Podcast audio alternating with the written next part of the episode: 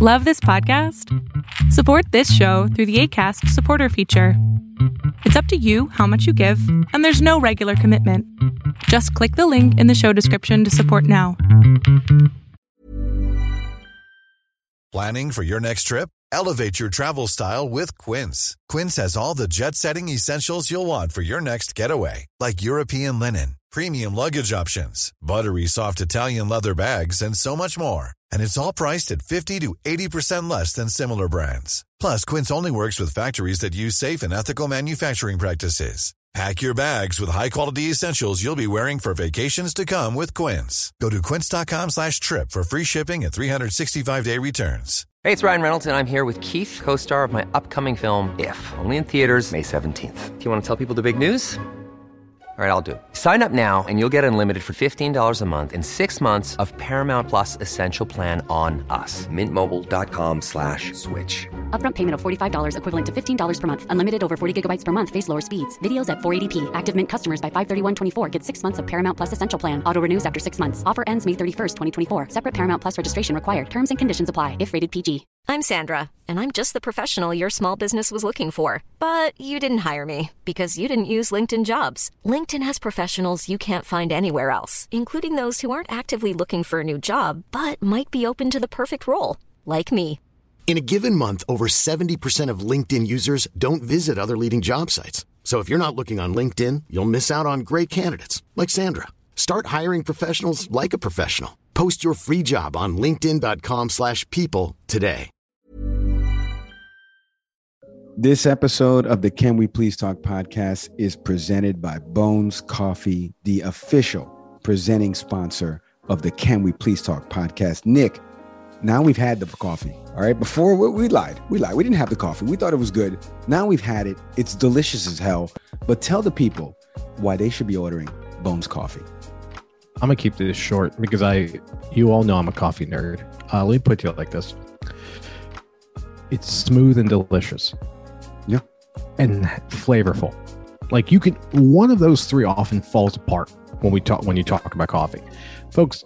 My style is I grind beans the moment of, got the hot water going, French press. Mike's got one now because I refuse to let him live that Keurig life anymore. Although the Keurig version of Bones is legit.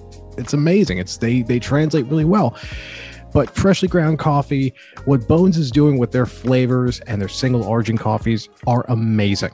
And their shipping is fantastic. It gets there quickly. But most importantly, folks, it's great coffee at a great price, but the price gets a little better. Why is that, Mike? That's right. Because if you go to bonescoffee.com right now, and they've been featured everywhere from Forbes, Women's Health to Hello Giggles, they have all of this fantastic coffee, 12 ounce bags, sample packs, single serve, K cups, like Nick mentioned. I offered, I ordered, excuse me, the Cinnabon, Sin S I N N, so a clever play on words there. And I'm telling you, this coffee in the K cup machine smells delicious and it tastes good. I am not BSing you when I say this. You go to bonescoffee.com right now. You order whatever you want. They got gears, they got mugs, apparel, tote bags, hats, in addition to fantastic coffee like Nick just mentioned. And then at checkout, little promo code box, type in Can We Please Talk, all one word. You're going to get 15% off your first order just like that. Head to bonescoffee.com right now.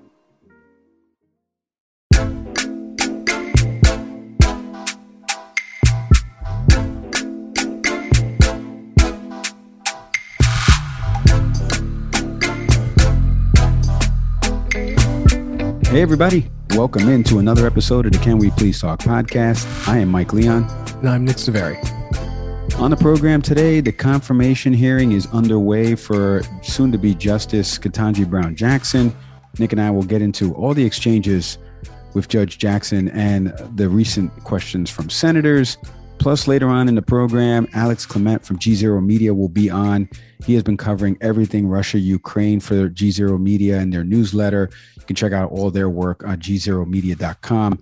Some great stuff. And he recently did an article about what Russians actually think of the war and some independent polling that has happened over there. So, more on that later on. Plus, later on in our last segment, we will talk about the recent Deshaun Watson contract signing. If you haven't been following this story out of the NFL, Deshaun Watson accused of sexual allegations of over 22 women, uh, but nothing criminally has been found yet. And he recently signed the richest contract potentially in NFL history. Nick and I will get into that later on in the program. But first, I say hello to the dashing, the daring Mr. Nick, the talented Mr. Nick Saveri. Uh, some some would argue maybe not, but I will argue he is. Even if you're referring to that one clown with the uh, review, that's that's fine. Um, yeah. again, as I said, any critique or critic, uh, again, RSS feed, find mm-hmm. a partner, get a microphone. That's right. Get set up. I've done it through Audacity, YouTube. It's all it's it's easy. Clearly, super easy. Um, yeah, obviously. Uh, I'm How good. are you?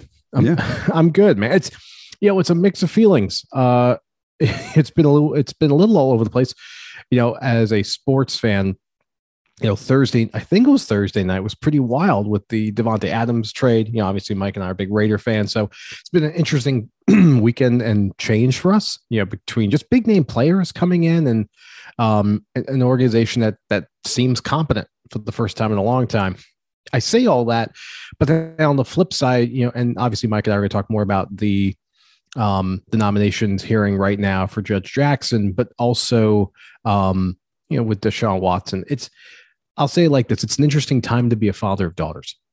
And yeah. I say this stressing that just because I happen to be a, a husband and a father to daughters does not necessarily mean that this should be enough evidence for me to say believe women and recognize when women are treated in a way different than men. That's not the reason. I, I shouldn't need women in my life to prove this. Right. Um, but I bring this up because what we're seeing with these hearings, what we're seeing with, you know, Watson signing, is a continuing narrative about how how we view women differently as a society, not just in the U.S. but arguably on the planet. And it, you know, it leaves me a feeling a sort of way. You know, the great thing about the Raiders, obviously, and that's where you know speaks to one part of my essence, I guess. But then this other stuff comes up, and you're you're reminded of a of an interesting time we live in. You know, we're going to play a soundbite from somebody who kind of echoed somebody very big in the media space that echoed something similar. I want to get to that at, at the end of our last segment, so stay tuned for that. But first, let's get into our first segment, Nick, and the nomination hearings that are underway right now over the last couple days for Judge Ketanji Brown Jackson. Uh, obviously, she is the latest nominee after uh, Justice Stephen Breyer announced his retirement. President Biden obviously seeking a replacement, trying to get somebody confirmed, you know, in his first year in office here, and he nominated Judge Brown Jackson. Let's tell you a little bit about Judge Jackson. She was on the U.S. Court of Appeals for the D.C. Search, uh, D.C. Circuit, excuse me. Uh, she was the vice chair of the U.S. Sentencing Commission. She's been a public defender, a Supreme Court clerk as well. She actually served as Justice Breyer's law clerk once upon a time. Um, so she's got a rich history. And not only that, she worked, like I mentioned, that U.S. Court of Appeals for the D.C. Circuit is kind of seen as a springboard to the next stop, which is, you know, the Supreme Court. She graduated magna cum laude from Harvard University. She attended Harvard Law School. I mean, just right there, you say the word Harvard. I mean, come on. Uh, but listen, here's a couple things about Judge Jackson. As a matter of fact, let's play a clip from Judge Jackson talking about what she feels being a judge, uh, what's important for her in terms of uh, d- deciding on the law and cases involving, you know, different precedent and what she feels how she should apply the law. Take a listen to this. Over the course of my uh, almost decade on the bench, I have developed uh, a methodology that I use um, in order to ensure that I am ruling impartially and that I am adhering to the limits on my judi- judicial authority. Uh, I am acutely aware that as a judge in our system, I have limited power, and um, I am trying in every case to stay in my lane. And so, what I do um, is I essentially follow three steps. The first step is when I get a case I ensure that I am proceeding from a position of neutrality. Um, this means that you know you, you, you get a case and it's about something and it's submitted by certain parties. I am clearing my mind of any preconceived notions about how the case might come out. I'm setting aside any personal views. Uh, it's very important that judges rule without fear or favor. The second step is once I've um, cleared the decks, so to speak, in this way, um, I am able to receive all of the appropriate inputs for the case. Um, that is the parties' arguments. They've written briefs. Um, sometimes we have a hearing. Sometimes we hear from other parties, am, uh, amici in a case. And then there's the factual record. I am evaluating all of the facts from various perspectives. I think my experience, uh, all of the various experiences that I've had, really helps me uh, at this stage to see the perspectives of all of the parties and to understand their arguments. All right. So you heard it there straight uh, from the horse's mouth, as they like to say. Um, Nick, I know you have been watching a little bit of this hearing. It's happened over the last couple of days. And so on day one, you know, each of the senators kind of gave like an introduction. I, I never know why they do this, but they give kind of like a five minute spiel about, you know, pontificating about whatever it is that they're going to want to ask them on the next day. And the next day after that, Judge Jackson gave an opening statement, you know, thanking a bunch of people for how she's gotten on the road to where she is right now. Uh, obviously, she was nominated by President Obama back once upon a time uh, in 2013, I believe, uh, actually in 2012, and she was confirmed in 2013. But so these hearings kind of take over the next couple of days, and you get senators that get to ask some of their questions. We're going to get into some of the asinine questions and and some of the different uh, political arguments and how Republicans are really great at being unified on one thing. I want to point that out later on, but you've been watching some of this hearing. Um, give me a little bit of impressions of what she just said, but then also takeaways from um, her being a judge, her being nominated, the court, you know, still being in a six three conservative majority. Give me some takeaways. Yeah, I, I immediately contrast uh, Judge Jackson's response to what we saw in the trial of Kyle, uh, of Kyle Rittenhouse, a judge who was very, very adamant about the treatment that the defendant was going to get. Um, you know, we've talked about this on the show, but you know, insisting that the word victim not be used. It was very controlling, and it was interesting because Judge Jackson said, as a judge, that she doesn't have that much power. You know, she's stressing the fact that she's impartial. She's got to make sure that the rule of law is carried out in the court system, but ultimately living with a jury.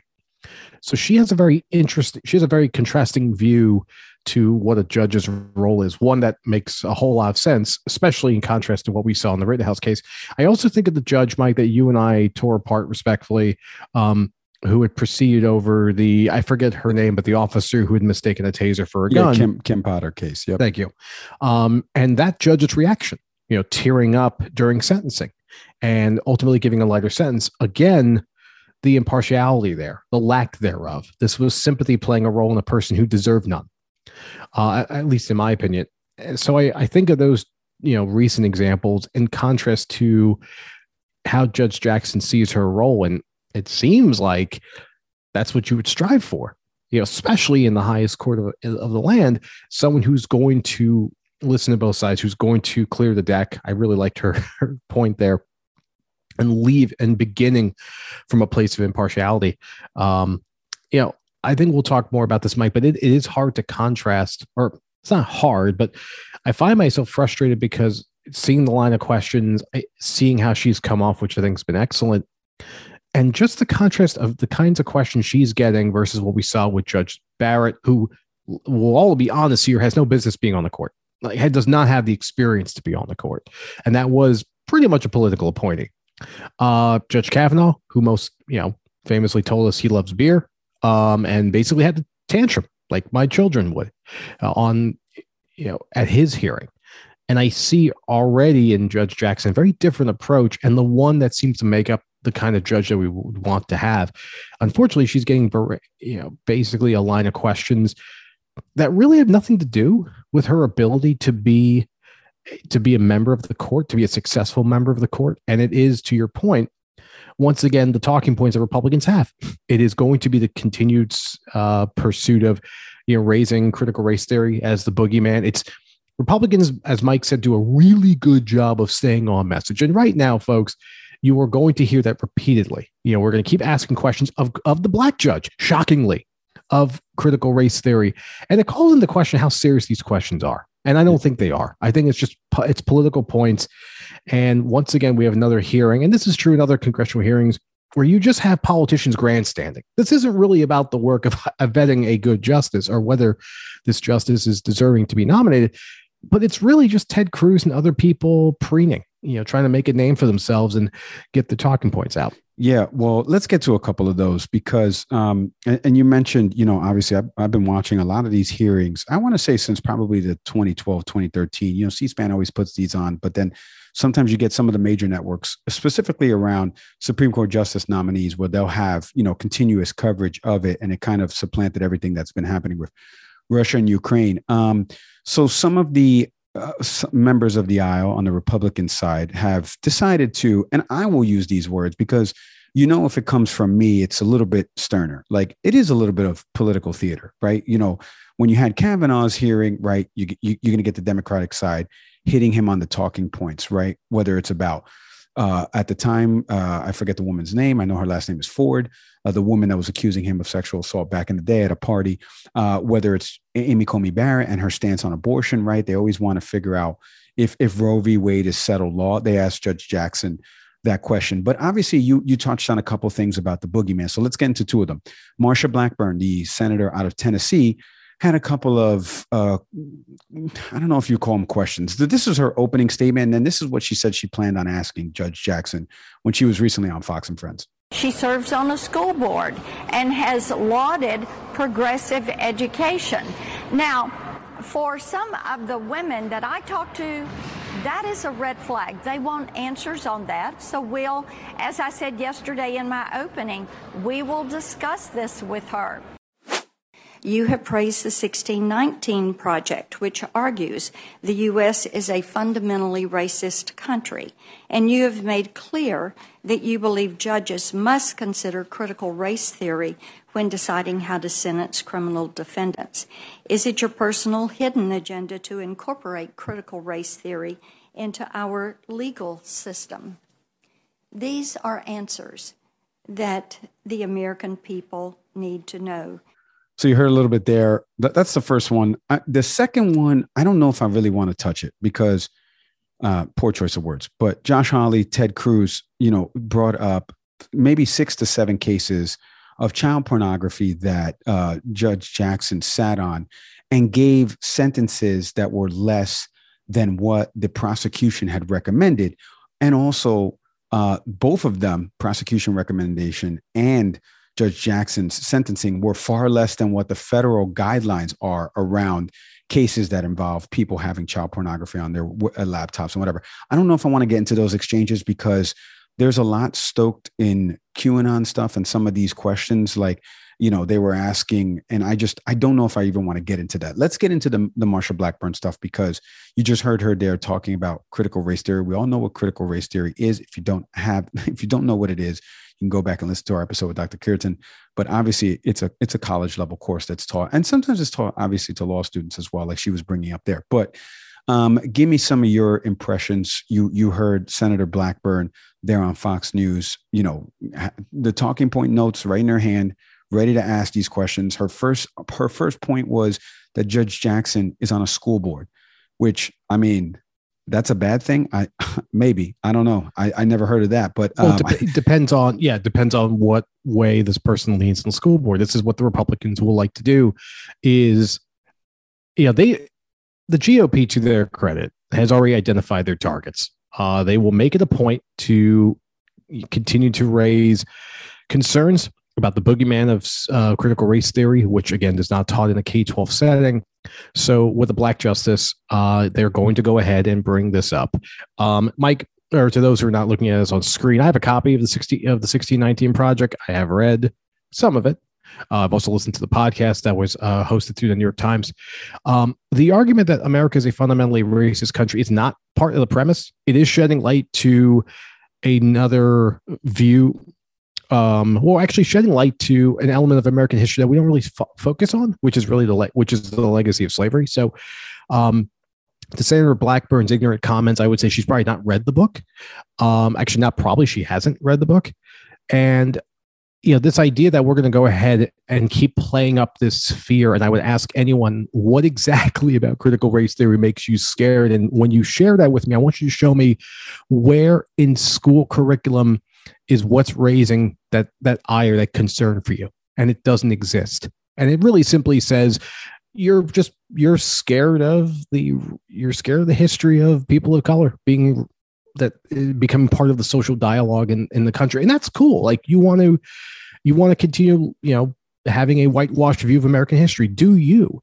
But please at least be on be at least intellectually honest and just say you don't want to hear about the history of people of color uh, in this country as it relates to what actually happened. That's fine. Um, but i think to raise this to raise it up during a hearing is just telling me that we've already know what the republican play is here. And it's going to be the same one that we're going to see in the midterms. We saw it with the virginia election last year we're going to keep raising this awareness, especially in the suburbs where white women disproportionately voted for, you know, supported Gov- Governor Youngkin because it is a concern among the suburbs, allegedly, um, that this is this evil thing is allegedly being taught. Again, it's not. Uh, so I'm, I'm not surprised. I mean, I'm frustrated, but I shouldn't be. I'm not shocked that Senator Blackburn from Tennessee, by the way, same state that recently had a school board that decided to ban the book that decided to ban Maus. I have a copy of it somewhere here. Um, a really helpful way of understanding the the Holocaust, you know, as in graphic novel format. And so, should I be shocked that another representative of Tennessee decides to play up a a BS riddled narrative about the history of race in America? No, not at all. Yeah, I don't have any follow up on the Marsha Blackburn stuff. I'm not touching that. I mean, we we've covered CRT on this program. We've had, you know, again, I I reference you back to that Mike Emanuel episode that we did, his second appearance on the program, talking about you know Loudoun County and how he interviewed parents, school board officials. Show show me evidence. Show me evidence of CRT being taught in a K to 12 setting. And these parents are like, I can't, but I'm telling you that they're being sent home with textbooks and things like that. And, and he's like, all right, let me see them. And just like this dead air right now, they couldn't produce them. So, um, like, you know, I, at some point, somebody's got to have the the smoking gun. I've made that reference before. Okay, you know what?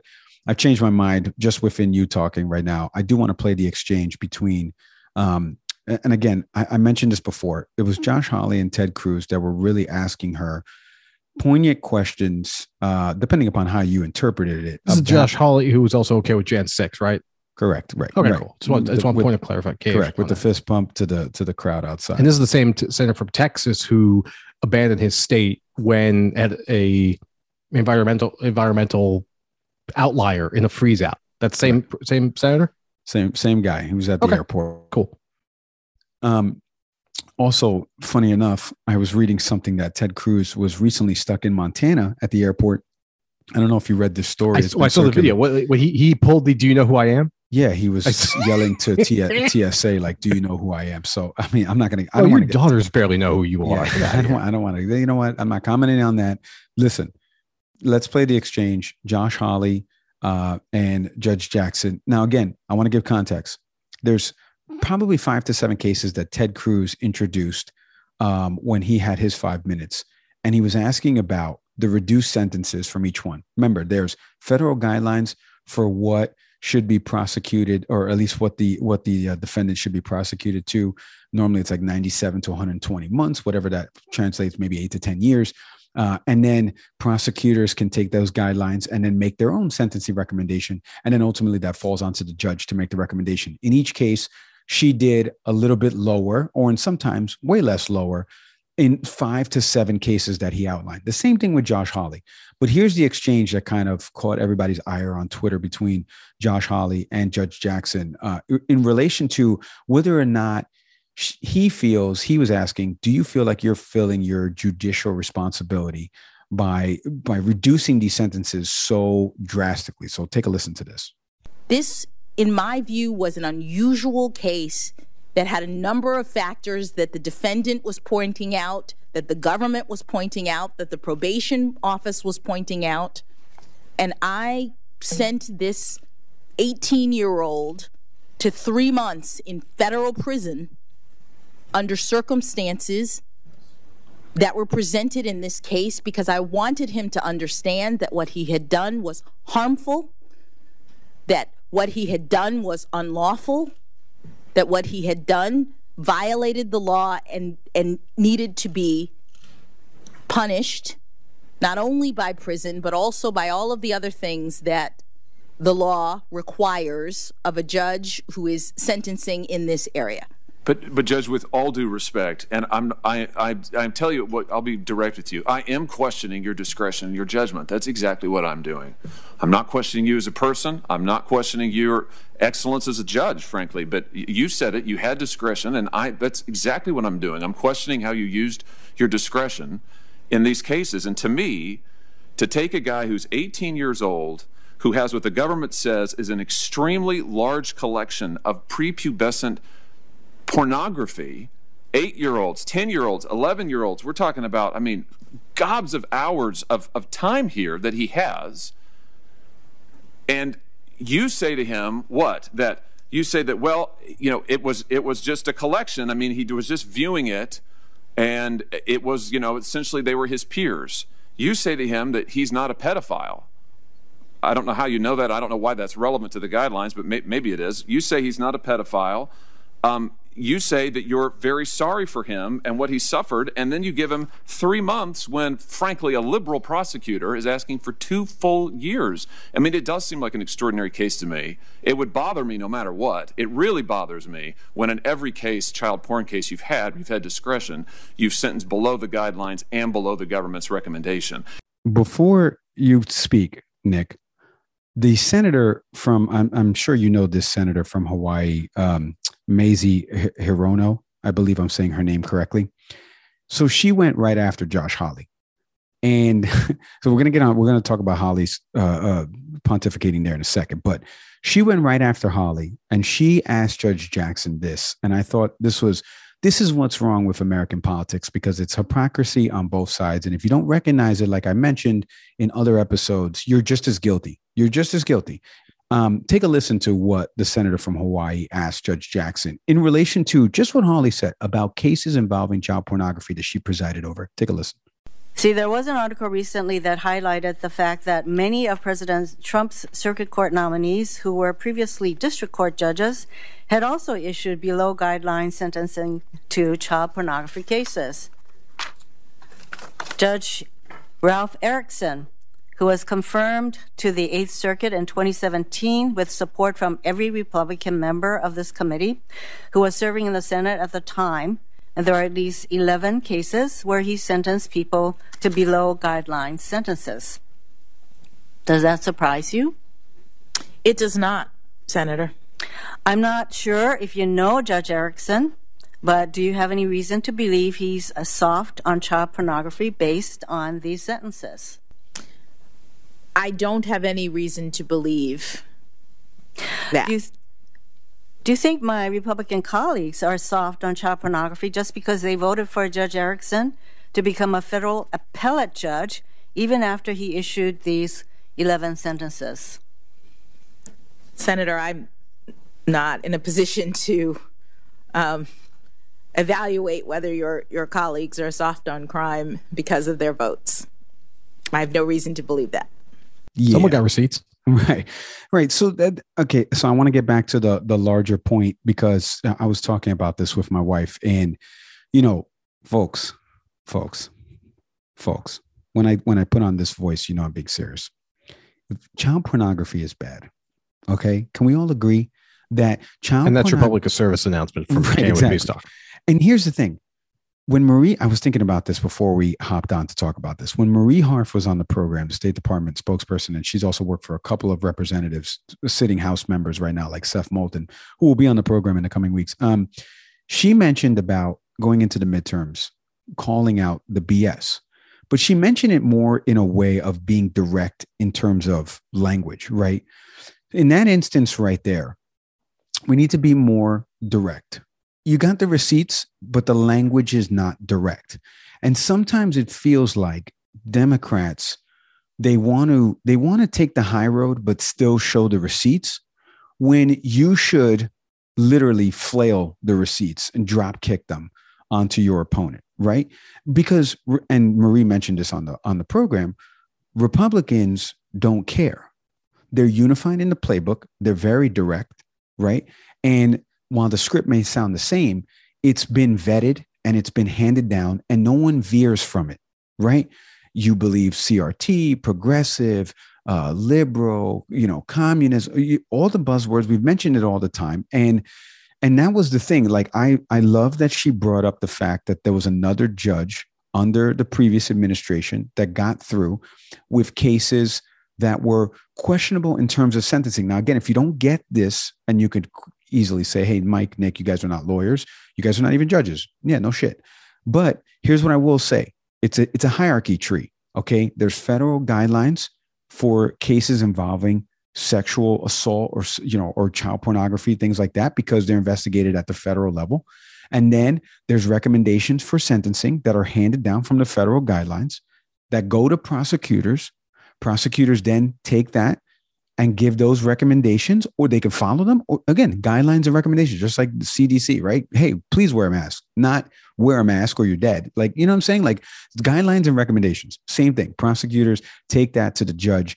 And in each of and, and again seven cases that she worked on she went below a little bit below or you know pretty much below. In one case it was 24 months was the recommendation and she did three months like she was talking about in the exchange with josh hawley um, but the same thing in reverse, right? That Republican judge nominated from Trump admin, same thing, same amount of cases that he presided over that were questionable in terms of sentencing. Because why? You're not getting the full totality when the senators are talking about it. You're not, you don't know time served. You don't know what the probationary court has recommended in terms of sentencing. So it could be something where, hey, they get six months in jail and then they get five years of probation and they have to do regular check ins and they get restrictions in terms of laptops and services. Uh, they have obviously the, um, uh, what you call it, where you, you you can't be by a school or by you know places where children do reside, right? Like uh, I forget, oh, restraining order, excuse me.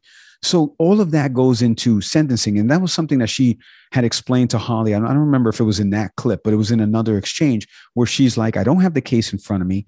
You did some extensive research. That's great. Kudos to you. Uh, took out the talking points to ask me. But at the end of the day, you're not looking at the totality of what sentencing goes into it. You've got to factor in the victims. You got to factor and whatever statements they make. You got to factor in the defendants right? And and whatever age range they're in uh, in terms of like is this their first offense? Is this their seventh offense? Uh, you're not calculating time served. You're not calculating the probationary court. You're not calculating a mitigating set of factors. And so w- my argument earlier today with my wife was and not that she was on one side or the other it was more of like people that listen to josh hawley and ted cruz now are falling for that because they hear 24 months she gave him three that's their takeaways. It's similar to when you read news articles. Everyone's always taught read the first line of each paragraph. You you'll get every you'll get the entire summation. You don't have to read the whole thing. It's it's it, it's an indicator of where we are as a society. People don't read the entire thing. They just comb through it. And that was her point, but she didn't make it as strenuously as I'm doing it right now. Again, hey Mike, tougher for you. I mean, easier for you to say with a microphone just talking to your friend than it is for her, you know, sitting in a room with two, 300 people and a bunch of sitting members of Congress and being asked questions. But I think going forward, uh, and again, not that she's uh, Supreme Court justices are supposed to be impartial. So I love that she said that at the beginning, that the clip that we played at the top of the show. But that is the whole point of what's happening now in terms of the midterms and messaging.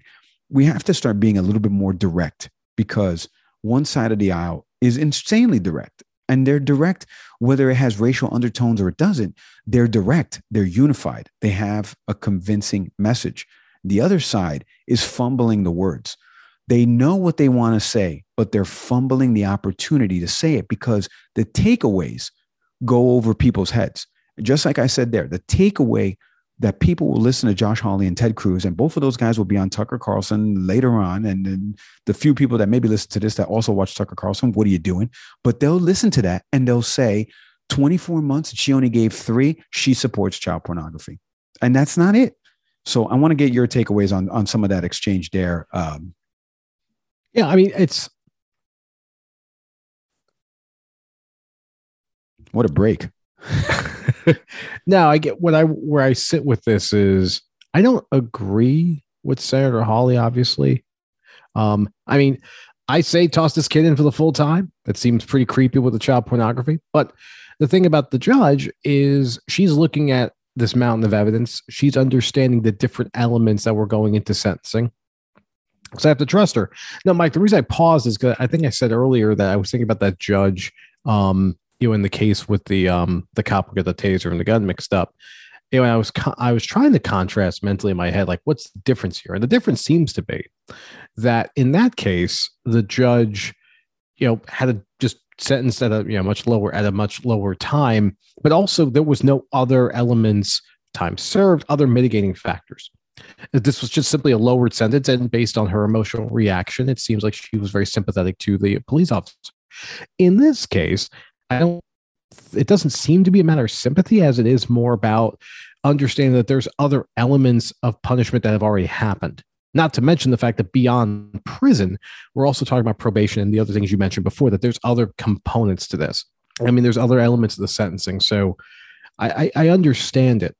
Um, but it is interesting that we are, I, I really like that other, the senator from Hawaii's point to what you were saying about directness. I wish she had been very more direct about, you know, Senator Hawley, you supported that candidate. Is it just simply a matter of the fact that that candidate came under the came under the support of a president that you backed and not this current president? So much so that you were willing to, you know, support those who decided to raid the Capitol building on January 6th. I think that would have been fair. I think the reason that the, the senator from Hawaii doesn't do that because that makes it more about Josh Hawley. And this is we're here for Judge Jackson. That that's important. But it was an indirect way of saying I've got receipts on all you people. And none of you had anything to say for a Republican backed judge.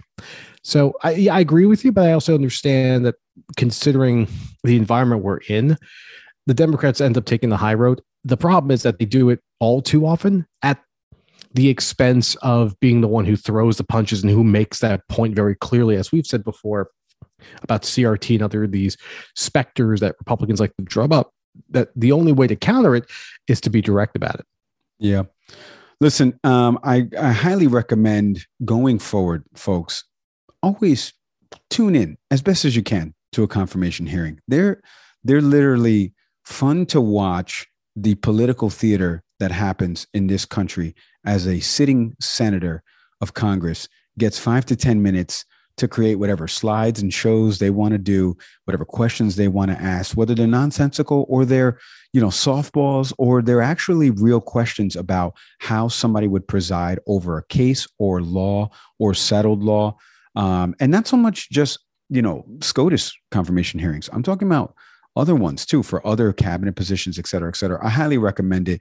This is part of what we talked about overall being civically engaged and kind of understanding um, what's happening in society. There's no better way to do it. You don't got to watch the whole 11 hours. I don't recommend that, but for sure, pull some sound bites. Uh, when we come back after the break, Alex Kliment from GZERO Media is going to be joining us. We're going to get into Russia and Ukraine, his latest articles. Alex, after the break. Today's episode of the Can We Please Talk podcast is presented by UsedCardboardBoxes.com. Nick, a new sponsor to the show, UsedCardboardBoxes.com. What are you using when whenever you, when you guys moved to Easton, Pennsylvania, how did you get boxes and pack everything up? Did you pay movers? Take me through that process.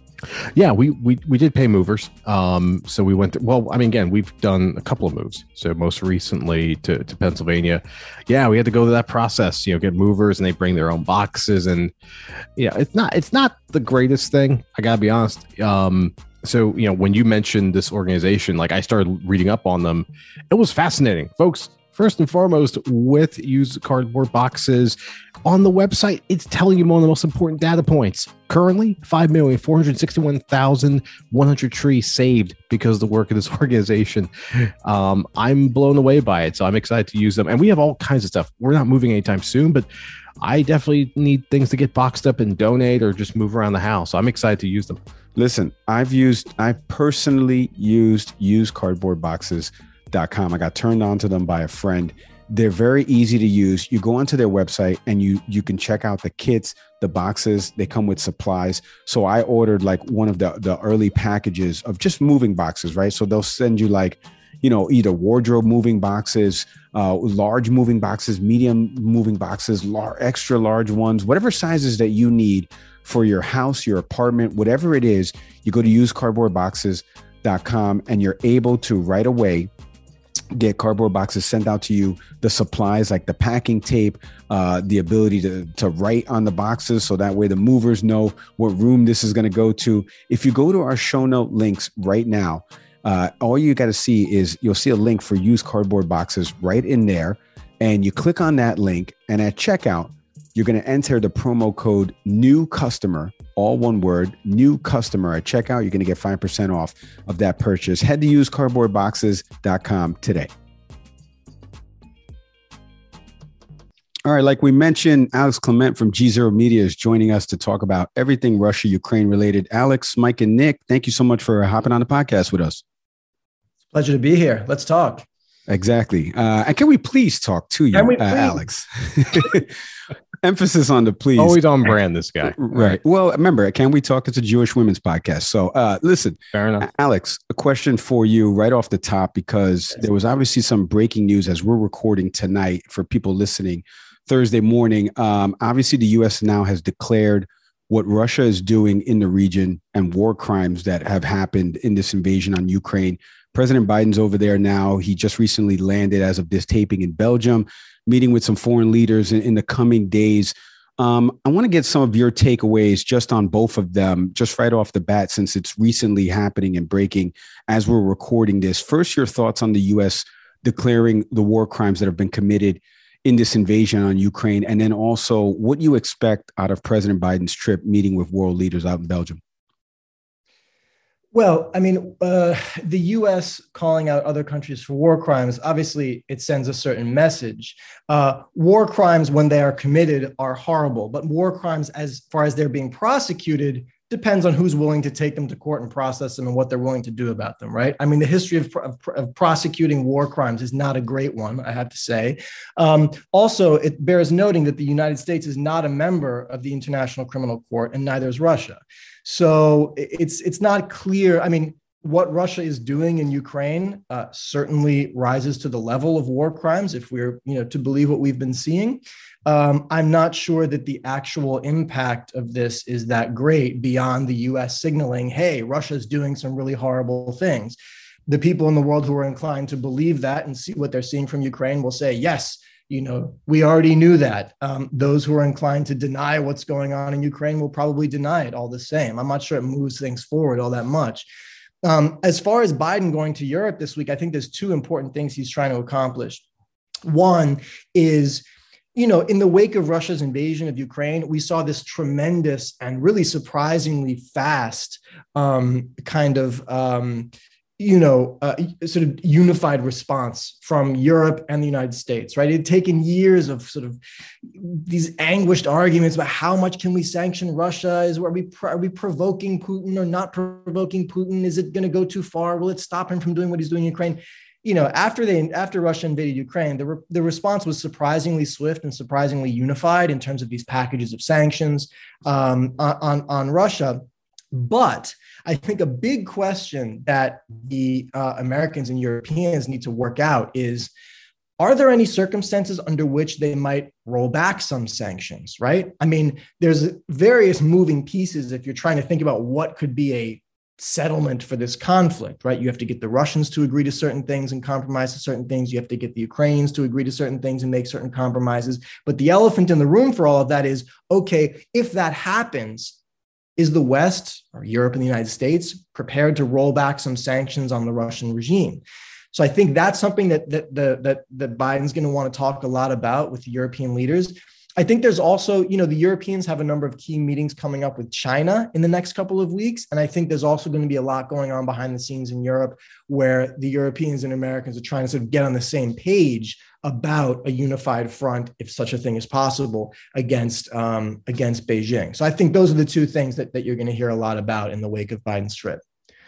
Alex, there was an article that you recently put out around um, trying to make sense of Russian polling data. Like, what are we learning from the country, but also understanding important context as to what does it mean to gain insights from from citizens in Russia? What um, I'll use the word blinders in this case, you know, from those in the more rural areas versus uh, younger audiences in the city. If for our audience, Alex, just make, what would people make sense of? Because at face value, to hear Russian polling data in a country of what feels like a totalitarian regime, how do you trust insights from citizens? But from your article, what what should we make sense of um, in terms of what that information is telling us? And also contextually what differences are we seeing between a younger generation of russians versus those whose information is more is coming more from a state level perspective? It's it's a great question um, and it's a tough question to answer let's start with what we know from the sociologists who are doing opinion polling in russia right now uh, and there's some caveats to that that I'll get to. But what, what the, the pollsters who are doing the work say is that about 60% of the population from their studies supports uh, the Russian invasion of Ukraine. Um, there are a couple of caveats to that. One is uh, the those opinions divide a lot by different demographics, right? So as you mentioned, the older populations who tend to live in smaller cities, who tend to get their news primarily from television rather than from uh, rather than from uh, from social media or online sources.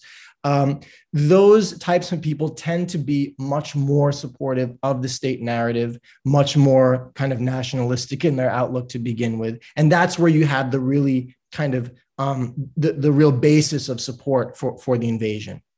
Um, you also have big cities, St. Petersburg, Moscow are obviously the two biggest ones, but there are other, you know, other cities of more than a million people in Russia where you find a different invasion, uh, uh, uh, or at least up until recently, you had a, a, fairly different information environment where you had a younger population, people more getting their news more from online sources, from social media, reading foreign press, uh, uh, to the extent that they that, that they can or have interest in, and that in those places you you already had a sort of the nucleus of opposition to Putin's government and, and, regime, right? These are the people who were going out in the streets in 2011 and 2012. These are the people who have gone out in protests, you know, for political reasons ever since.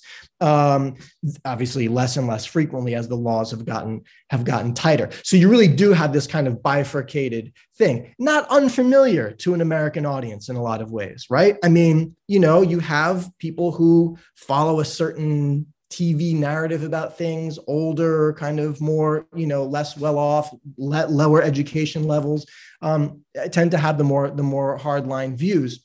Um, so that's one big caveat is that it's split.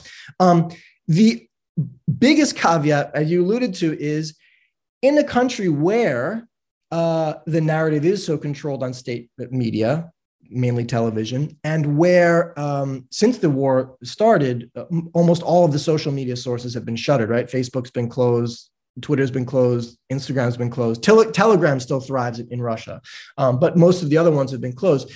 You know, and, and they have passed laws that say you can go to jail for up to 15 years for spreading misinformation about the war. Right, and their their idea of misinformation about the war is that you call it a war, right? Because officially you're supposed to call it a special operation or a special military operation, right? So, given all of that, how much can we even trust what's coming out of What people even telling opinion polls? You call someone up, you think they're going to answer honestly? And the question, I, I put this question to um, to the head of one of the polling agencies, the, the last independent polling agency in Russia, and he said, "Look, it depends what question you're trying to answer. If you're trying to use polling in an authoritarian society to answer what you know Ivan Ivanovich, right? Joe Bloggs sitting at his kitchen table thinks about the regime, you're not going to learn that from polling data because it is true that Ivan Ivanovich is going to be scared or is going to self censor his views. So, as far as what he thinks in his heart of hearts when he's at home, cursing, you know, maybe he's sitting at his kitchen table cursing Vladimir Putin, maybe he's not, you're not going to find that out from polling. What you are going to find out from polling is how comfortable is Ivan Ivanovich about acting in opposition to the government in public when he has to answer a question about it right? And that's an important distinction because it does tell you a lot that um, you know that a majority of the population whether because they're scared or because they actually believe it supports this war and supports this um, what, what's going on. The other thing i would say is that um, you know it's not just about this one war. I mean there has been the information environment, the kind of um, the way that the government particularly through, through, through the television and state media, has been kind of creating this or, or inflaming this narrative of grievance against the West in general. And this idea that Ukraine in particular is a puppet of the West, is run by neo Nazis, but somehow also, and this is very peculiar, but somehow also is like you know, a Trojan horse for all kinds of horrific progressive ideas that are going to poison the civilizational purity of Russia. Like people really believe this stuff. There is a huge bedrock of this underlying worldview. So it's not just about whether people think the war is good or not. It grows out of this whole other thing, um, which is not just about, hey, do you support the war or not?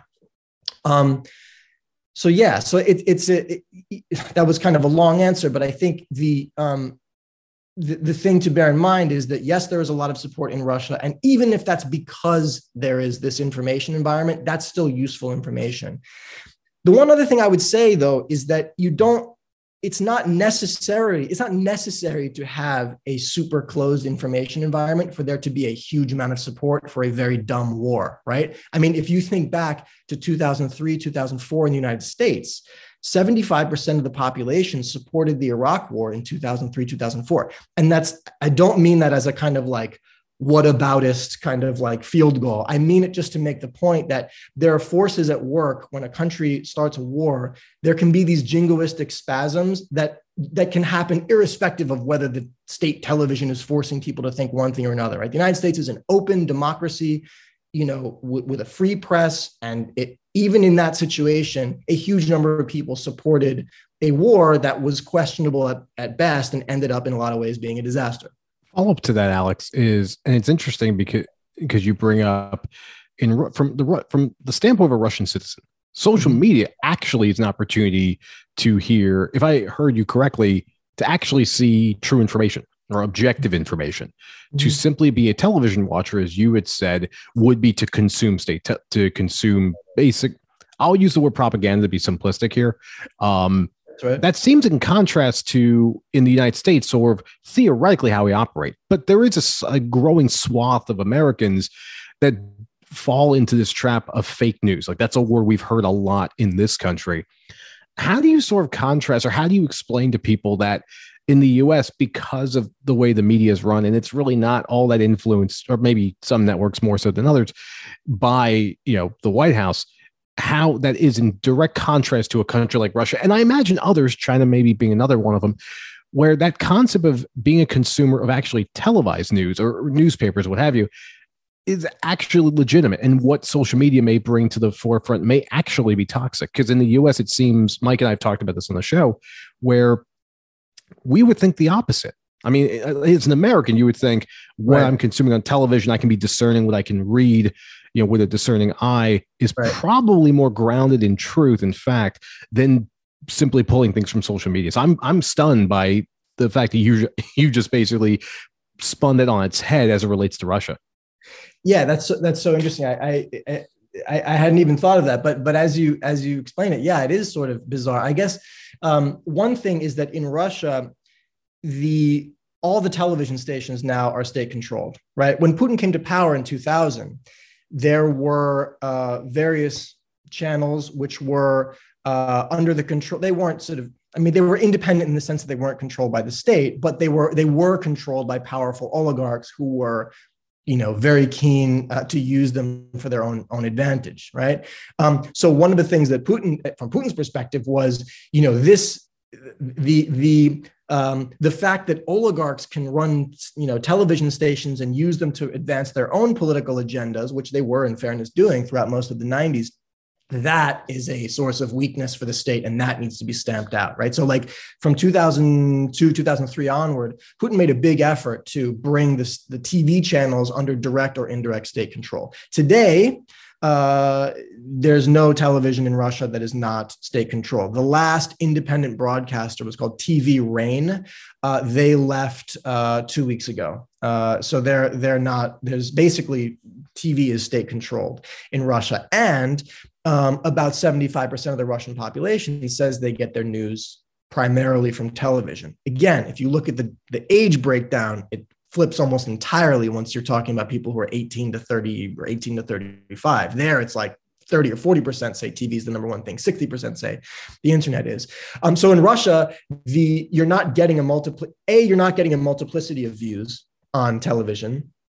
And B, uh, I mean, political views, and B, it's all coming really from one source. So, um, and that source happens to be interested in shaping a very particular narrative uh, using, as, as you say, propaganda. So, social media is by no means, you know, the angel in all of this in Russia. It's just that social media is the place where you can, if you seek it, get you know that multiplicity of views on on on what's happening in any given story. I mean, state television in Russia is absolutely crazy these days. I was just watching last night. Um, there was literally a story where there's like there's like on the seven o'clock news. Basically, guy gets up and he has a big banner behind him that says "Satanist no, merc- mercenaries of Satan." Right. So I clicked on that. That that, that looks interesting. And the guy's doing a whole stand up about how there are satanic mercenaries fighting on behalf of the West in Ukraine. Right? This is not like some fringe show. This is like the seven o'clock news. It's like, well, there's uh, satanic mercenaries fighting in Ukraine, and tomorrow in Moscow it'll be 37 degrees with light showers. Like it was not framed as something great. It was just like this is news. The okay. news is that there are Satanists in in Ukraine. It's like Pizzagate on television. I was gonna say, so yeah. so it's like so it's like Jesse Watters on Fox News. Um, Alex, uh, I say that I say that as a Fox News producer. We should also, as a caveat, explain that Alex speaks Russian. So yeah. watching it uh, is way better than Nick and I, or any, any maybe any of you listening, because he knew what mm. was what was being said. Um, Alex, I want to ask you, staying mm. on this misinformation uh, campaign. Um, it's a it's a two parter, and I'll get to the second part after your first response, but you you did something recently on what Russia is doing to ban certain words. You mentioned even about they won't call this an invasion or a war; they call it a special operation. We've seen Kremlin, you know, the spokespersons say the same thing. It's trickling all the way down. But then I, I look at some of these numbers and some of the episodes that we've done in recent weeks as we update people in real time about the stats and data. You know, fifteen thousand Russian troops dead. I, if 15,000 American troops died, there would be pro- in any conflict over three weeks, there would be massive protest here in the US. And you're not, other than the beginning part of this, where you heard about the, the early onset protests and the arrest, you haven't seen any of that coming out of Russia. So I'm curious on your take of all of the information, the way it's trickling down to consumer. If you can continue to elaborate on like what Russia is doing on banning certain words and coverage, but then also we can't confirm some of the stuff that the Ukrainian officials are saying. Like even people have been asked from Senate intel committees, and I'll get to that in a second, but like, hey, 15,000 troops, oh, well, that number may be a little high. And it's like, how is it that high? How uh, we're not getting actual information. And some of that is because, you know, we can't get people in and out of the country, you know, et cetera, et cetera. So I'd love to get your take on this yeah. misinformation all across the board, but to a more bigger extent on the Russian side of this? Well, look, I, th- I think the um, it's important to to, re- to remember that right now you have a war between two countries that are very good at playing or have tried to play the kind of social media disinformation game, right? I mean, the, the, the Ukrainians have their own interest in inflating. I mean, the Ukrainians have done what they've done to fight back against Russia is absolutely extraordinary from a moral perspective. There's there's there's there's little room to doubt that like the Ukrainians are on the right side of this. Um, that doesn't mean that they don't have their own agenda on you know on uh, spreading certain. I mean, I wouldn't say misinformation, but they have an interest in they have an interest in exaggerating the troop you know the troop losses by Russia, of course, right? So it's hard to verify that stuff. It was interesting in one of the Russian. Um, you know, state affiliated uh, online dailies uh, they accidentally published this figure that close to 10,000 Russian troops had had died uh, in the war so far, which, as you say, is an absolutely astounding number. I mean, forget like you know in the U.S. that that's more, by the way, than the U.S. has lost in Iraq and Afghanistan combined in the past 20 years, right? So the Russians have lost in 20 days, if that number is true, which you know the military analysts I look at say say it seems reasonable. Russia has lost more in 20 days than America has lost in the past 20 years. Um, it would also be the largest troop loss for Russia since the Soviet invasion of Afghanistan in the 1980s, right? I mean, add up all the casualties in the Chechen wars of the 1990s, all this stuff, still less than what they've lost in the past three weeks. So it's a very good question. How is that not bringing people out on the streets? Um, I think there's two things. One, the government has gone to extraordinary lengths to conceal those numbers. They're not openly reporting them. One thing, they're making it difficult for uh, for press to report or find those numbers, right? Because again, there's a law that says if you're spreading fake news or disinformation about the war, you can go to jail for up to 15 years, right? So that is a very strong coercive element telling people don't even go looking for this stuff because if you just there's a lot of self-censorship that goes on. I think it's also you know people don't want to talk about it if a relative has been killed in the war yet because they are scared of what can happen to them. I mean i have a good friend a good russian friend in, in new york who has a relative who uh, her husband was killed in the war and um, he said uh, a, a, journalist friend of ours said hey w- would you mind if i if i rang her up to talk to her about that? And he she said he said absolutely not. There's there's no i don't even want to put my relatives in a position where they could get in trouble for talking about the actual death of a of a family member right?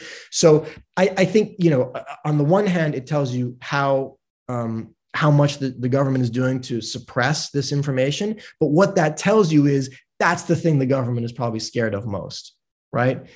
The Russian government is not scared of like young tech hipsters in Moscow going out and protesting against a war that they don't like. What they are scared of is a large number of Russians, you know, those provincial Russians, Russians in the smaller cities, the, the people who do support the war right now saying, Jesus, why are why are our sons and husbands and brothers coming back in body bags? What what's what what's actually going on in Ukraine, right? And if you think back, um, I, I, mean, I don't know if, if, your listeners will, will, know this, but the Chechen wars in the in the 90s, one of the the biggest effort to stop those wars came from what were called committees of so of uh, committees of soldiers' mothers, right? Who who were like, you know, I mean, the, the image of the soldier's mother is a tremendously powerful one in any society, but particularly in Russia, because it goes back to like World War II stuff. There's a whole thing about that in Russia. And they organized and they exerted tremendous pressure on the government to stop the first Chechen war, even at, at, at losing to the Chechens, basically. That's the th- type of thing that I think really worries the Russian government right now. If so, the news gets back from soldiers returning from the front, either alive or transmitting what's happening on the front by arriving home in a body bag.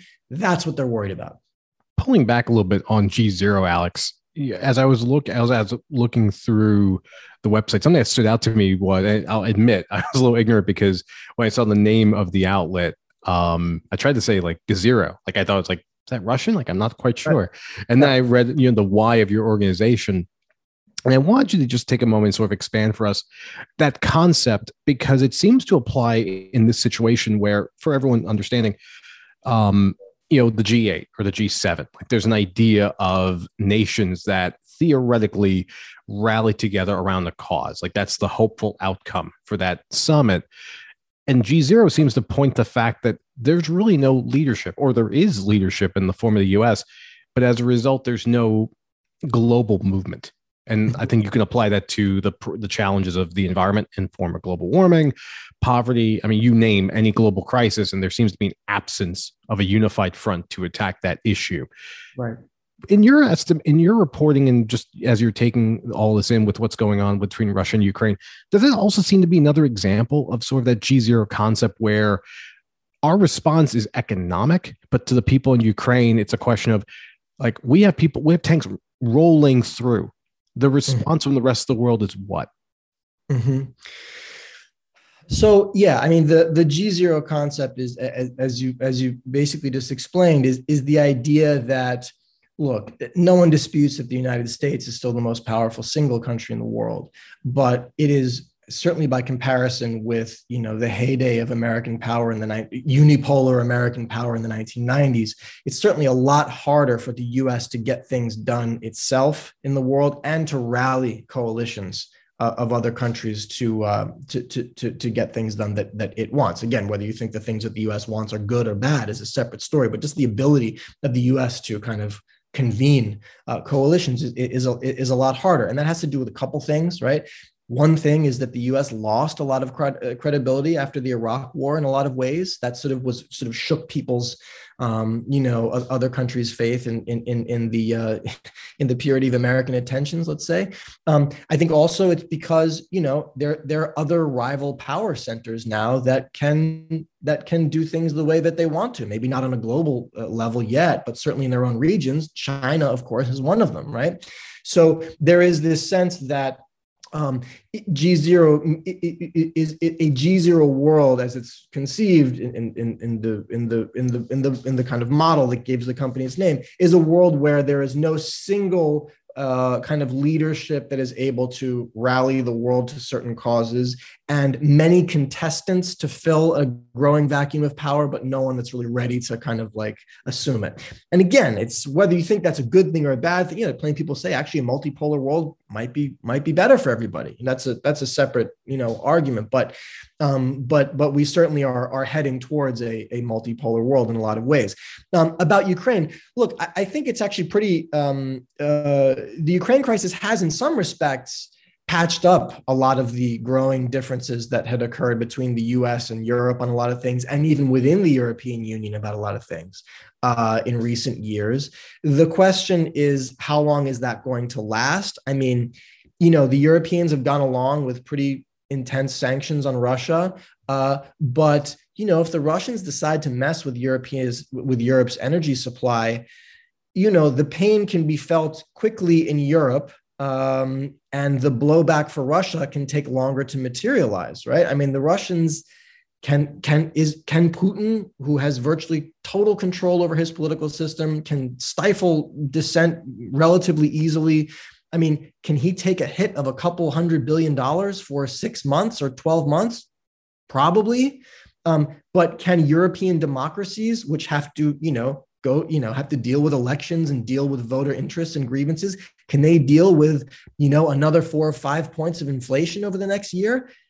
I don't know the answer to that question, but it is a more open question than I think a lot of people are talking about who, who on whose whose side is time on in this kind of standoff between Russia and the West?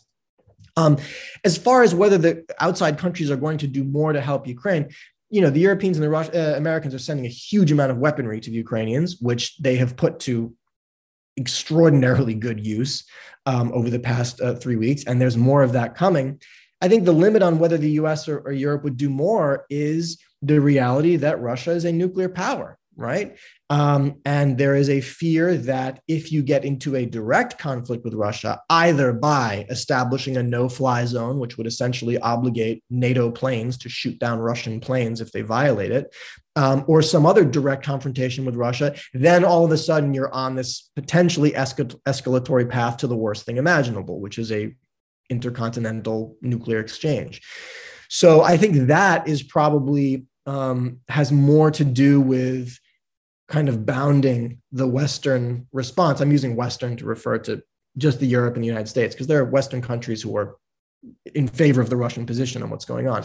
Um, but I think I think that mutually assured destruction and nuclear war fear is probably doing more to restrain the Western response than the G zero ness of it all, which I think actually there's been more cohesion on this than I would have expected on anything six weeks ago. Alex, before we let you go, um, I'm, I'm, by the way, I'm glad you gave that historical reference about you know the Russian mothers because we had Marie Harf, the former State Department spokesperson and advisor to Secretary Kerry, on friend of the show, and she said something similar about Russian body bags coming home to mothers. And then I heard, you know, from the Senate Intel Committee, uh, Mark Warner talking about that earlier today with on CNN with Wolf Blitzer, and it got me thinking about everybody's unified on that's one way to stop this, right? Potentially, you know, if if we go back historically. But how does this conflict end in your eyes? Put on a prognosticator's hat. You know, you mentioned about inflation in European countries. There's a bunch of different mitigating factors here, but like, where do you see this finally netting out? Is it peace talks? Is it, you know, uh, in terms of both sides coming to some sort of agreement, you know, in terms of what the Russians want versus what the Ukrainians want? Where does this all shake out? When does it end? What, what do you think about all of this? Boy, that's that's the toughest question in the world right now. Let, let me let me try and let me try and answer. I think the first thing is to even get there, we need to have a desire for this to end from all the relevant parties, right? Uh, Russia, it's not clear to me that Vladimir Putin necessarily wants this to end yet. Um, I think he would like to gain as much territory as possible, particularly in southern Ukraine and eastern Ukraine. If it's impossible to take Kiev, which it may well be, fine. But I think he would like to at least open the book for peace talks or conflict resolution with as much of southern and eastern Ukraine under his dominion as possible. Uh, the Ukrainians, look, they, they're again, as we've said, I mean, they are they've put up an absolutely historically heroic fight against a much larger army and inflicted just unimaginable casualties on. I mean, before this war started, people thought it would be over in three or four days. Here we are a month later, and the Russians have 10,000 body bags, and Kiev is still standing. Um, you know, clearly, uh, President Zelensky uh, has to be very careful about how much he pushes, you know, resisting the Russians and smashing them at all costs versus the humanitarian costs of an increasingly brutal and wanton, you know, wantonly destructive Russian campaign, right? I mean, that's always the challenge for you know leaders who are who are fighting back in in, in, in cases like this. You don't want to be seen as pushing things so far that people start to say, "My God, we can't take this anymore. We absolutely have to find a way out." So I think you know, Zelensky has floated some things that he might be willing to agree to, whether it's you know strategic neutrality of some kind or um, or some kind of Russian language rights, all these things. But I don't think the demand for a peace settlement as such is there yet on the Ukrainian side. And on the American and European side, I think that's one thing that, as we talked about at the top of the uh, at the top of the top of the pod here, you know, the Europeans and Americans have to get together and say, under what circumstances will we lift sanctions? And I don't think there's a clear answer to that question either, right? If the fighting stops, does Russia get sanctions relief? Maybe, maybe not. If Russia agrees to relinquish, I don't know, 400 square miles of Ukraine, does that get them a sanctions relief for their banks and SWIFT? Like nobody knows the answers to these questions yet. Um, I would say, look things that seem very unlikely to me, I think it's very unlikely that the Ukrainians are going to fight the Russians all the way back out of southern Ukraine and eastern Ukraine. I think in any peace talks or settlement talks, um, a significantly expanded Russian presence in southern and, and eastern Ukraine from what it was in 2014, I think that's going to be on the table and probably as a baseline. Um, I, I, think th- there is a world in which you know, Ukraine becomes split in some ways. You have a, a, Ukraine that southern and eastern Ukraine either becomes formally or informally part of Russia, and the rest of Ukraine sort of forms its own thing and tries to take that thing westward, you know, joining the EU, potentially joining NATO one day. I think that's way, way off in the distance if it'll ever happen. Um, but uh, but I think the you know the, the two extreme outcomes, which is Russia is bloodied and beaten and driven all the way back across the Donbass into into Russia, that's not going to happen. And I think it's also not going to happen that Russian tanks are going to roll all the way to Lviv and take over all of Ukraine.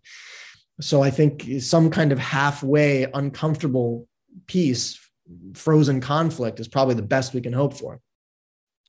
Alex Kliment, uh, check out his work at GZERO Media. Check out his Trump impression on Twitter. It is a must listen to. Maybe we'll, know, we, we're running out of time, but you got to check that out. Follow him on social media. He's a great follow. Alex, we appreciate the time. You are welcome back on the pod anytime. The best of luck to you.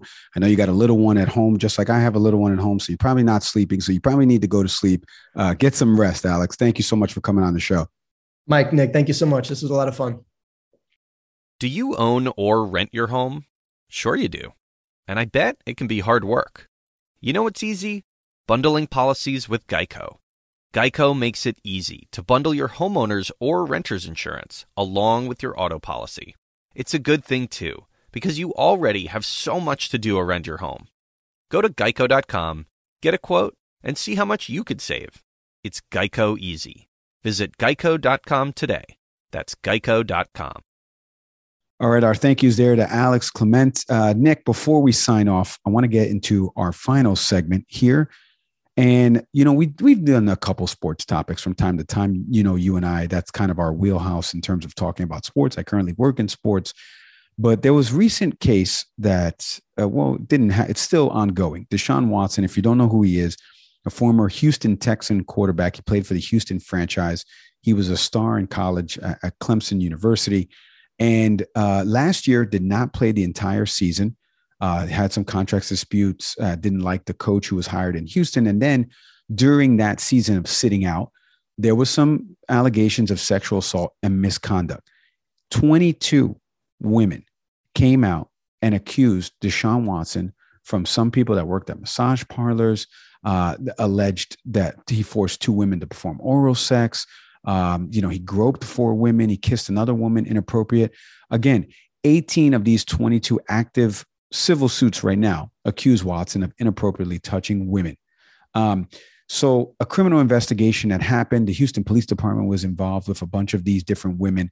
They, the grand jury recently convened about a week and a half ago, and no criminal charges have been brought up so far on Watson.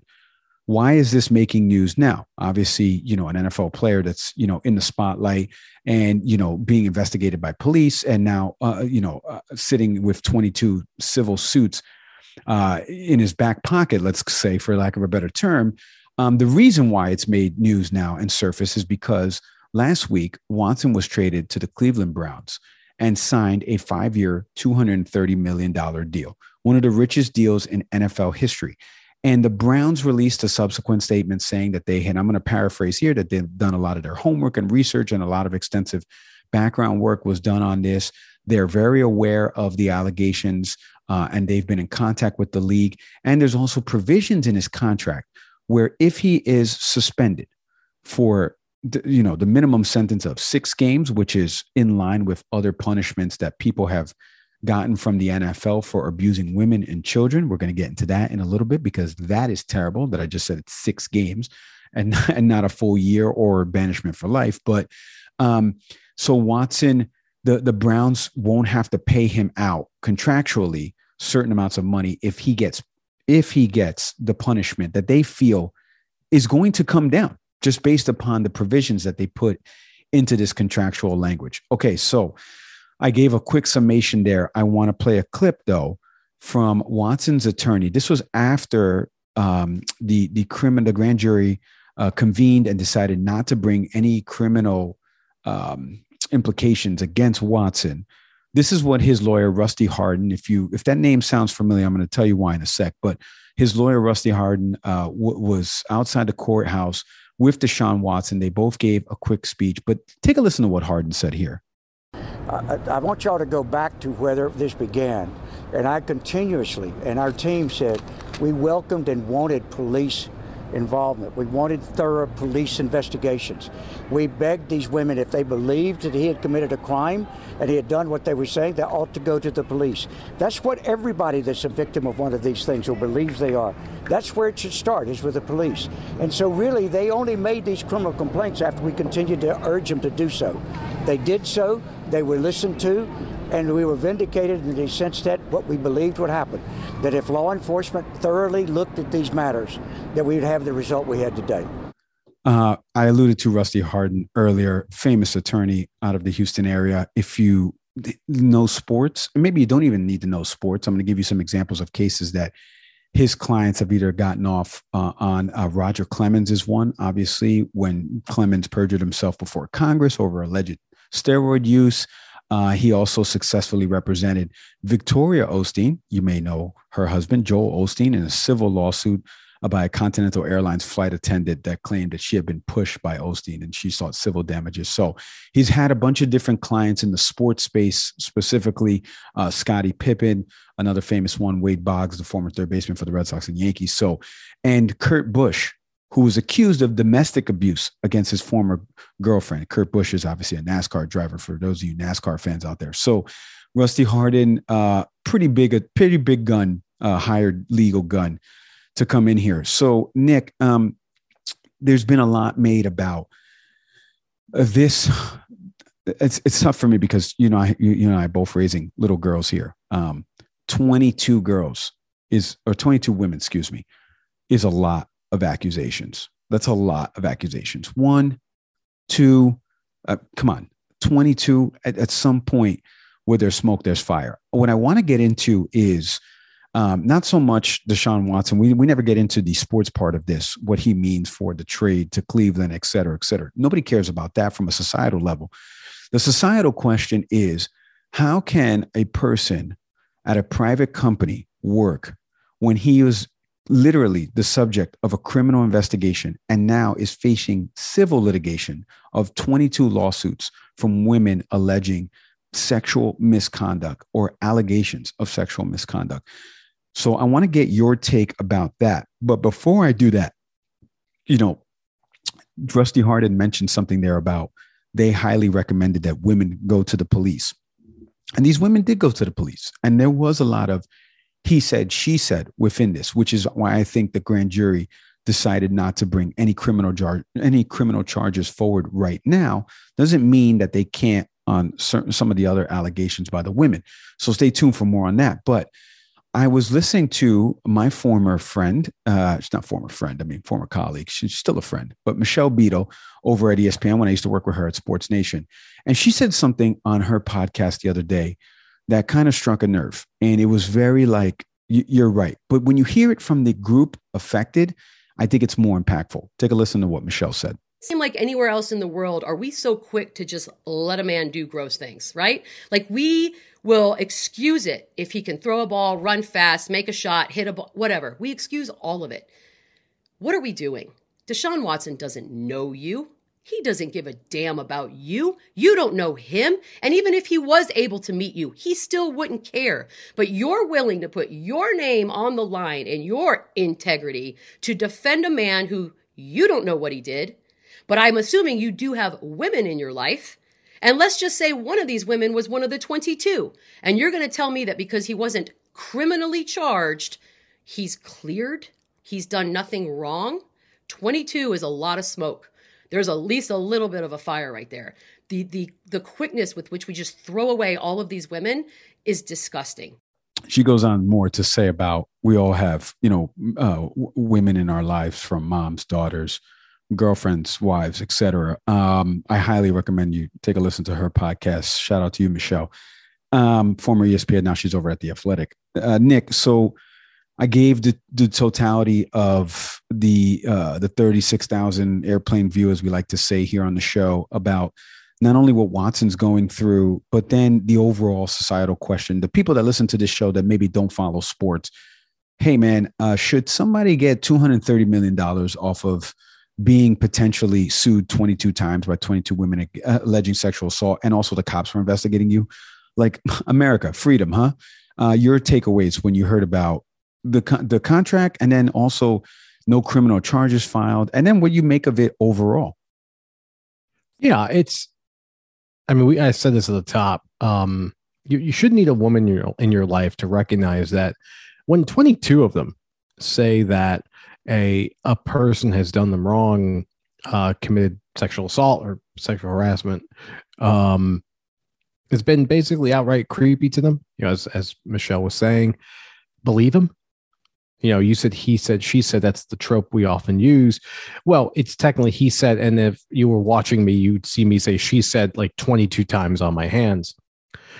The preponderance of that makes you has to make you think that something obviously happened. The other conversation here is well the person was not found guilty per se. And and courts are important. We just talked about a supreme court justice nomination earlier. Um but I would I would ask someone in all seriousness, are courts really sympathetic to women? Like does does the history of the justice system in America as relates to sexual assault give you any indication that the court system is favorable toward toward women? I, I have a problem with that. So being able to put aside the fact that he's not a criminal per se, or at the moment, I like Mike has brought this up both in text and here uh, the fact that anything could change. A criminal charge could eventually come. Um this the the sad fact is sad I, I don't know what you would call it is deshaun watson is better at his job or is more profitable to his company which is now the cleveland browns then maybe you or i are to our respective companies. And this is true for almost anyone listening to this program. You know, deshaun watson is one of 32 quarterbacks 32 people in a position that do their job better than almost anyone else. Although I will mention that some quarterbacks are backups who are quite mediocre, and there's a really good one who used to play for the 49ers that is not with a job right now. but I'll leave that alone. Yes, please. Um, yeah, so it's it's just it's a matter of some it's a matter of someone being viewed profitably to the point where the public outcry of that signing or that trade, or actually this was both in this case, is not loud enough over the sound of those dollars coming in and the sound of cheers that you hope to get if Deshaun Watson helps win you a Super Bowl. The thing, and this is the hypocrisy I'm going to bring up to sports fans in general, particularly the Browns fans. There will be some boos when when Watson takes the field this season, eventually after the suspension. By the way, the suspension's an interesting poison pill, that part of the contract, because basically it's a guarantee he's going to get suspended for conduct detrimental to the league. Which, which, so, hold on, let me interrupt you right there, which makes zero sense to an outside observer. So you're paying this guy with a huge caveat that says when you get suspended, mm-hmm. we still got your back and we won't pay you out anything up until that point. Yep. That th- that would not happen in any other line of work, or maybe it would at the CEO level for certain companies. We have seen some precedent for that, but like that wouldn't happen for any Joe Schmo. For you and I working at the respective companies we work at, where we they know we have allegations of this, they know that potentially something could happen to us, and they're like, "We'll wait for you. We'll we'll wait the, that year." I mean, come on. Some employees are simply worth it. You know, I'm thinking about some of the ridiculous things we saw from Elon Musk, some of the things he's tweeted, some of the things he's said the board at Tesla never got rid of him, and they could have. I mean, we saw it with Steve Jobs in the in the nineties, right? Like a board has the ability to throw out someone if they want to, even the founder of a company. But Musk is valuable to Tesla, just like Watson is to the Browns. We saw if the Browns somehow win a Super Bowl. Spoiler alert, folks, they won't because it's the the Browns. Um, if that happens, though, ask yourself for the city of Cleveland are you all not coming to that parade? Come on. They're, They're going to come. This has always been the problem with sports, and I'll, you know, I'll, I'll, save you all the venting session here about owners and the why I have so many issues with the, the National Football League. But they will treat. They don't care about fans. They care. They play the long game because if this works and they win a championship, all is forgiven. That's what this is. Watson is better at his job than almost most of us, the two of us doing this show. Although I would argue that you, Mike and I are pretty good at our jobs. Right. Um, Watson allegedly is good enough at his that the Browns are willing to make this investment. But that whole thing about the contract is fascinating. Um, and not to mention the other parts of this too. Watson had immense power in this situation because he has no trade clause. So teams are basically going before him, willing to say, look, I know you were not found guilty. Um, you're probably gonna get your ass sued off in civil hearings, but that's okay. But Watson got to choose the team. That's the even wilder part. Think of the uh, think of the power that this person has, despite 22 allegations from women. That in the end, Watson got to choose his team and got to is about to get paid. Am I surprised by this? No, because we've no. seen numerous examples in that league and in other sports leagues. Shout out to Trevor Bauer of guys who managed to make money doing heinous things, particularly to women. And it comes back to my premise that I said at the beginning. We don't treat women we don't treat women fairly in this country. We will find ways to minimize what happens to them, even if 22 of them come forward I and will, say something was done to them. I will say one thing. And you brought in Trevor Bauer. For those of you who don't know who that is, a pitcher on the Los Angeles Dodgers who's currently sitting out as well because of uh, a, a, domestic dispute, I believe, or, or allegations of, of sexual assault himself. Um, the Major League Baseball has had a few instances of domestic violence recently involving some players, and those players have been suspended for the year. You know, like th- there's there's a couple different instances. You could look this up. I, I forget uh, which of the players were suspended, but the argument always goes back to um, the team that that person played for. You're still rooting for that team, you know, my wife asked me a while back, the Raiders needed a running back and Kareem Hunt was available, but there's a video that surfaced of Kareem Hunt kicking a woman. Would I still cheer for that team if they signed Kareem Hunt? I, I think I told this story before. I think I said this to Lakia when she was on um, way back when about the Red Sox. I took a break from cheering for the Red Sox after they went to see Trump in 20, uh, 2019 because right. they won the World Series in 2018. I took a couple of years and then you know decided to decide to come back. It's not like I forget, but as a fan, I'll opt out and I'll, I'll opt in. Uh, and I think that's what we all do. You know, to that question, Mike, I have so many issues with the league. If the Raiders had taken Deshaun Watson, do I walk away? I'm confident in saying yes, I would have. Yeah, I'm not answering that. I, I, I am not. I was just at the. the I was this just isn't about right or wrong. Like this is like where I stand. This is where you stand. It's and neither decision is the right decision. But as a fan, Correct. you have to you have to make that choice. You've got to decide what is your tipping point. Yeah, and and let me let me clarify because I know a few of you that listen to me are going to text me after this. So obviously, I do not condone domestic violence, and I didn't want Deshaun Watson. You know that I got the text exchange saved. So, but um, but Receipts. yeah, right. Well, I got the receipts. But um, but it is it is it's true. You know, I Stephen A. Smith and and Molly Qerim were talking about this on first take, and and Stephen A. to his credit asked the women on the panel, like, what what what do you guys want us to do? Like, because it's true, like you can move the needle in terms of dollars. You can take time off um, and say you're not going to support that team X, Y, and Z. But at the end of the day, like you just said, you know, people are have short term memories. Everybody does. So they're going to move past this, and the owners are playing the long game because they know if Mike Leon does, if Mike Leon and Nick Saveri jump ship, they'll gain somebody else, somebody else who will say Deshaun Watson's being canceled. And the reason why I say that was because Trevor Bauer, funny enough, tweeted that to Deshaun Watson, saying, "I'm glad they didn't cancel you." Uh, again, I don't think he knows what canceling means, but we can get into that in another part of the show. If if uh, you're interested in learning a little bit more about the Deshaun Watson stuff, The Athletic did a great piece on this. I mentioned B- Michelle Beto's podcast on there, but check out all the stuff that those writers over at The Athletic have been doing. One more point for Mr. Zaveri before we sign off here. Yes. Yeah, we talked we talked about lawyers, um, and you know, Mike had talked about Rusty Hardin, you know, Watson's attorney. I'll also talk about Tony Buzbee, who's the attorney for the 20 who represented the 22, 22 victims, Right. who had said that the Browns nor any other team approached him. That's and right. he simply said, had they had done so, they would have learned something that perhaps would have made them wonder, is this signing and trade worth it? And that story comes from uh, SI.com, Sports Illustrated. Yeah. See, and that there in that, I'm so glad you said that because right there, and the Browns released a statement saying they did their due diligence. What due diligence? You didn't talk to the other side of this equation. That's what Mina Combs is saying. Yeah. Right. And and the people that are are actually affected by this. So more on this story as it develops. We'll see what happens with Watson. Uh, speaking of stories, you want to check out our YouTube channel, video interviews. We have stories on there. We tell stories. We interview people for a living. Check out our YouTube channel. Can we please talk? Audio podcast platforms. Thank you to everybody across whatever podcast platform listen to us. Please do us a favor. Leave us a five star review and comment. Please, it really helps.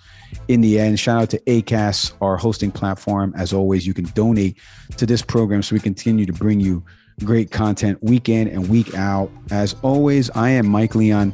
Proud to be a girl dad and a husband and all for the empowerment of women everywhere. I'm Nick Saveri. That's right. Thank you, everybody. We'll see you next time.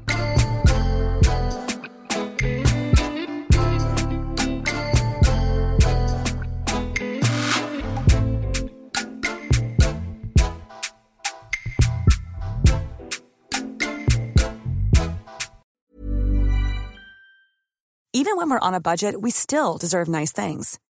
Quince is a place to scoop up stunning high-end goods for 50 to 80% less than similar brands. They have buttery soft cashmere sweaters starting at $50, luxurious Italian leather bags, and so much more. Plus, Quince only works with factories that use safe, ethical, and responsible manufacturing. Get the high-end goods you'll love without the high price tag with Quince. Go to quince.com slash style for free shipping and 365-day returns.